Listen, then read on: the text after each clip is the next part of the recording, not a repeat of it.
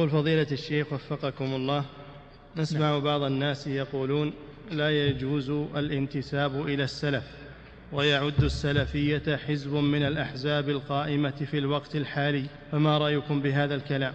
نعم السلف حزب الله السلف حزب لكنهم حزب الله. الله جل وعلا يقول أولئك حزب الله ألا إن حزب الله هم المفلحون. فالسلف انحازوا إلى الكتاب والسنة وإلى الصحابة فصاروا حزب الله.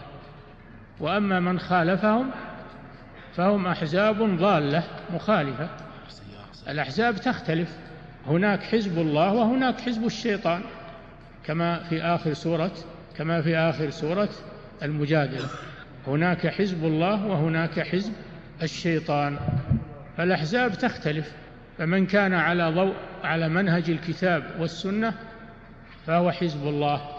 ومن كان على منهج الضلال فهو حزب الشيطان. وأنت تخير تكون من حزب الله أو تكون من حزب الشيطان. تخير. نعم.